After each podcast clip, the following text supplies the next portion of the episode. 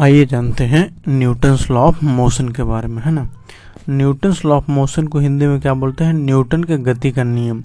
तो गति के नियम को सबसे पहले सर आइजक न्यूटन ने सोलह में अपनी पुस्तक लिखी थी, प्रिंसपिया, है ना?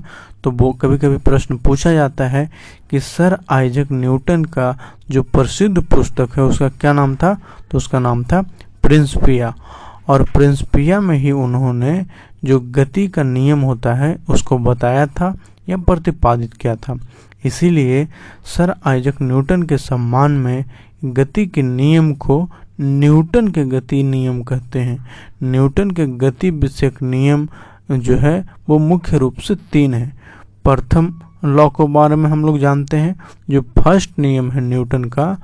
फ़र्स्ट लॉ ऑफ़ मोशंस या न्यूटन्स के गति का प्रथम नियम है, वो कहता है कि कोई वस्तु विराम की अवस्था में हो तो वह विराम की अवस्था में ही रहेगी। और यदि वह एक समान गति से किसी सीधी रेखा में चल रही हो तो वैसी ही चलती रहेगी। जब तक कि उस पर कोई बाहरी बल लगाकर उसकी अवस्था में परिवर्तन न किया जाए, अर्थात सभी वस्तु अपनी प्रारंभिक अवस्था को बनाए रखना चाहती है। जैसे देखिए, अगर एक जहाज़ उड़ रहा है तो वो चाहेगा कि वह उड़ते रहे, है ना? क्योंकि उसकी प्रारंभिक अवस्था क्या है? उड़ना। वैसे ही जब हम लोग बैठे रहते हैं या लेटे रहते हैं तो हम लोग का मन करता है ना कि हम लेटे ही रहें या बैठे ही रहें। तो हम लोग जब बैठे हैं या फिर लेटे हुए हैं तो वो हमारी अवस्था क्या है? प्रारंभिक अवस्था। तो मतलब हम अपने अवस्था को चेंज नहीं करना चाहते हैं बदलना नहीं चाहते हैं और इसी चीज़ को बोलते हैं प्रारंभिक अवस्था को बनाए रखना चाहती है। ये न्यूटन का प्रथम नियम है। चाहे कोई भी वस्तु गति में रहे या विराम में रहे। गति मतलब चलता हुआ, विराम मतलब रुका हुआ। तो वस्तु की प्रारंभिक अवस्था, जिसमें विराम या गति की अवस्था में स्वतः परिवर्तन नहीं होने की प्रवृत्ति क्या कहते हैं?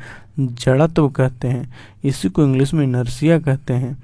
इसीलिए न्यूटन के प्रथम नियम को जड़त्व का नियम भी कहा जाता है। मतलब समझें आप कि न्यूटन के पहला नियम को जड़त्व नियम भी कहते हैं।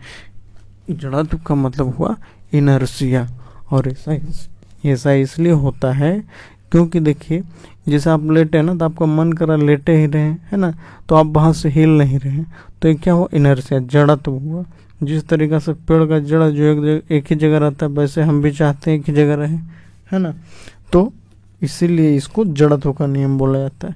तो बल जो है बाह्य कारक है, जिसके द्वारा किसी वस्तु के विराम अथवा गति की अवस्था में परिवर्तन किया जाता है। तो प्रथम नियम हमें बल की परिभाषा देता है। तो ये भी महत्वपूर्ण प्रश्न है कभी कभी पूछा जाता है कि जो है, न्यूटन गति का प्रथम नियम से हमें किसकी परिभाषा का ज्ञात होता है? तो हमें बल की परिभाषा का ज्ञात होता है। क्योंकि देखिए, बिना बल लगाए हुए कोई भी वस्तु रुका हुआ है तो चलेगा नहीं, और कोई भी वस्तु जब चल रहा है तो वह रुकेगा नहीं। तो जड़त्व का कुछ उदाहरण है कि देखिए, रुकी हुई गाड़ी के अचानक चल पड़ने पर उसमें बैठा जो यात्री होता है, वो पीछे की ओर झुक जाते हैं। क्योंकि जब हम बैठे हुए हैं तो हमारा शरीर का ऊपरी भाग है, वो क्या होता है? नीचे वाला भाग तो गाड़ी के साथ चलने लगता है, लेकिन ऊपरी भाग उसी जगह पर रहता है जहाँ पर गाड़ी रुका हुआ है। इसीलिए पीछे ऊपर वाला जो भाग होता है, सर होता है हमारा, वो पीछे की तरफ़ हल्का सा झुक जाता है। चलती हुई गाड़ी अचानक रुकने पर उसमें बैठे हुए यात्री क्या होते हैं, आगे की ओर झुक जाते हैं। क्यों?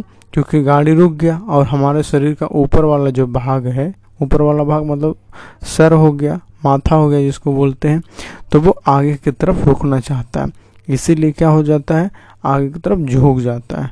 फिर गोली मारने से कांच में गोल छेद हो जाता है, परंतु पत्थर मारने पर कांच टुकड़े में बढ़ जाते हैं। ये भी है आपका जो जड़त्व के कारण ही होता है। ये कुछ उदाहरण है। पेड़ के टहनी को हिलाने से उस पर फल टूटकर नीचे गिर पड़ते हैं। ये भी किसके कारण होता है? ये भी जड़त्व के कारण ही है। अब हम लोग न्यूटन के द्वितीय गति के बारे में बात करते हैं। या सेकेंड लॉ ऑफ़ मोशन के बारे में बात करते हैं तो यह बोलता है, वस्तु के संवेग में परिवर्तन की उस दर पर आरोपित बल के अनुक्रमानुपाति होती है, तथा संवेग परिवर्तन आरोपित बल की दिशा में ही होता है। एक बार और सुनिए कि न्यूटन का द्वितीय नियम है वस्तु के संवेग में परिवर्तन की दर उस पर आरोपित बल के अनुक्रमानुपाती होती है तथा संवेग परिवर्तन आरोपित बल की दिशा में ही होता है। इस नियम को एक अन्य रूप में भी व्यक्त किया किया जा सकता है। किसी वस्तु पर आरोपित बल उस वस्तु के द्रव्यमान तथा वस्तु की दिशा में उत्पन्न त्वरण के गुणनफल के बराबर होता है, जिसको हम लोग अगर मास के लिए, द्रव्यमान के लिए एम बल के लिए एफ़ अगर इस्तेमाल करें तो बल की दिशा में जो त्वरण होगा, वो ये होगा। तो न्यूटन के द्वितीय नियम के अनुसार जो होता है, बल होता है force is equal to M into A होता है। मतलब बल बराबर होता है आपका द्रव्यमान गुने त्वरण, है ना? तो अगर यहाँ पे द्रव्यमान गुने त्वरण होता है तो ये चीज़ जान गए। उसके बाद बोलता है कि हमारे पास गति के द्वितीय नियम से बल का व्यंजन प्राप्त होता है। व्यंजन मतलब फॉर्मूला बोल दीजिए या मेज़रमेंट बता दिए है ना? देखिए, बोला जाता है, न्यूटन के गति का जो पहला नियम था, उससे बल की परिभाषा मिलती है। जबकि न्यूटन का जो द्वितीय नियम है, उससे हमें आपका बल का व्यंजन मिलता है। बल का व्यंजन मतलब force is equal to M into A मतलब बल बराबर हो गया, त्वरण गुने द्रव्यमान हो गया, है ना? तो गुरुत्व उसके बाद है, बल के मात्रक के बारे में जानते हैं। अब हम बल का परिभाषा भी जान गए, बल का फॉर्मूला भी जान गए तो मात्रक भी जान जाएँगे ना? तो बल का जो ऐसा ही मात्रक होता है, वह न्यूटन होता है, आप सभी जानते होंगे। जो बल का एस आई मात्रक होता है, वह क्या होता है? न्यूटन होता है। क्यों? क्योंकि देखिए, न्यूट आपका बल बराबर हो गया द्रव्यमान गुने त्वरण। तो द्रव्यमान के लिए हम लोग क्या इस्तेमाल करेंगे? किलोग्राम इस्तेमाल करेंगे, मास, है ना? और एक्सेलरेशन के लिए क्या इस्तेमाल करेंगे? एक्सेलरेशन का यूनिट होता है मीटर पर सेकेंड स्क्वायर हो जाएगा। तो आपका होता है kilogram into metre per second square को हम लोग बोलते हैं, एक न्यूटन बोलते हैं, है ना? तो बल एक और मात्रक हो गया किलो भार और दूसरा हो गया आपका न्यूटन हो गया। बल को गुरुत्वीय मात्रक कहते हैं, है ना? गुरुत्वीय बल बराबर होता है, द्रव्यमान गुने गुरुत्वीय त्वरण हो जाएगा। अब यहाँ पे बात करता है कि एक किलोग्राम भार बराबर होता है नौ दशमलव आठ न्यूटन। इसको आप याद कीजिएगा। एक किलोग्राम भार बराबर कितना होता है? नौ दशमलव आठ न्यूटन। अगला है आपका संवेग। संवेग को इंग्लिश में बोलते हैं मोमेंटम। और इसको हम लोग सूचित करते हैं, व्यक्त करते हैं, दर्शाते हैं छोटी पी से। किसी गतिमान वस्तु के द्रव्यमान तथा वेग के गुणनफल को उस वस्तु का संवेग कहते हैं। संवेग बराबर क्या होता है? द्रव्यमान गुने वेग होता है। अगर इंग्लिश में बोल देंगे momentum is equal to mass into velocity होगा है ना? P is equal to M into भी हो जाएगा। P मतलब संवेग एम मतलब द्रव्यमान भी मतलब वेलोसिटी संवेग एक है सदिश राशि। अब सदिश राशि किसको बोलते हैं? वैसा राशि जिसके अंदर आपका आ, जब कोई भी राशि का दिशा भी हो और उसका कुछ न कुछ वैल्यू भी हो तो उसको हम लोग बोलते हैं मैग्नीट्यूड जिसको बोलते हैं वैल्यू भी हो। तो जब किसी भी राशि का मैग्नीट्यूड और आपका दिशा डायरेक्शन दोनों जानकार, जानकारी हो तो उसको सदिश राशि बोलते हैं। सदी इसका हमारे पास मोमेंटम या संवेग का जो मात्रक होगा, वो क्या होता है? किलोग्राम मीटर पर सेकंड होगा। किलोग्राम मीटर पर सेकेंड। अगला है आपका आवेग। आवेग को इंग्लिश में बोलते हैं इम्पल्स और सूचित करते हैं हम लोग आई से। किससे करते हैं? आई से। तो बोला जाता है आवेग बराबर कि यदि कोई बल किसी वस्तु पर कम समय तक कार्यरत रहे तो बल और समय अंतराल के गुणनफल को उस वस्तु का आवेग कहते हैं। क्या कहते हैं? आवेग कहते हैं। तो आवेग बराबर होता है बल गुने समय अंतराल। तो आई इज़ इक्वल टू हो जाएगा, या इम्पल्स इज़ इक्वल टू हो जाएगा फोर्स इंटू टाइम पीरियड या फिर शॉर्ट में दूसरा इसी को बोलेंगे I is equal to F into T हो जाता है। द्वितीय नियम जो है, वो संवेग का उदाहरण है। जो न्यूटन के गति का द्वितीय नियम है, वो वो किसका उदाहरण है? संवेग का। और न्यूटन के द्वितीय गति से किसका व्यंजन मिलता है? तो बल का। समान वेग से आते हुए क्रिकेट गेंद एवं टेनिस गेंद में से टेनिस गेंद को कैच करना आसान होता है। तो देखिए, कैच करना आसान होता है।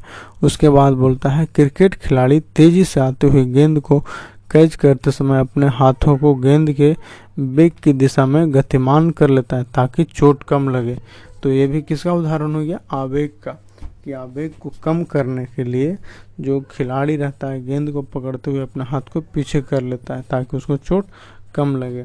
गद्दा या मिट्टी के फर्श पर गिरने पर, सीमेंट से बने फर्श पर गिरने की तुलना में कम चोट लगती है। क्यों? क्योंकि वहाँ पर आवेग कम होता है, इसलिए। अगला है आपका Newton's third law.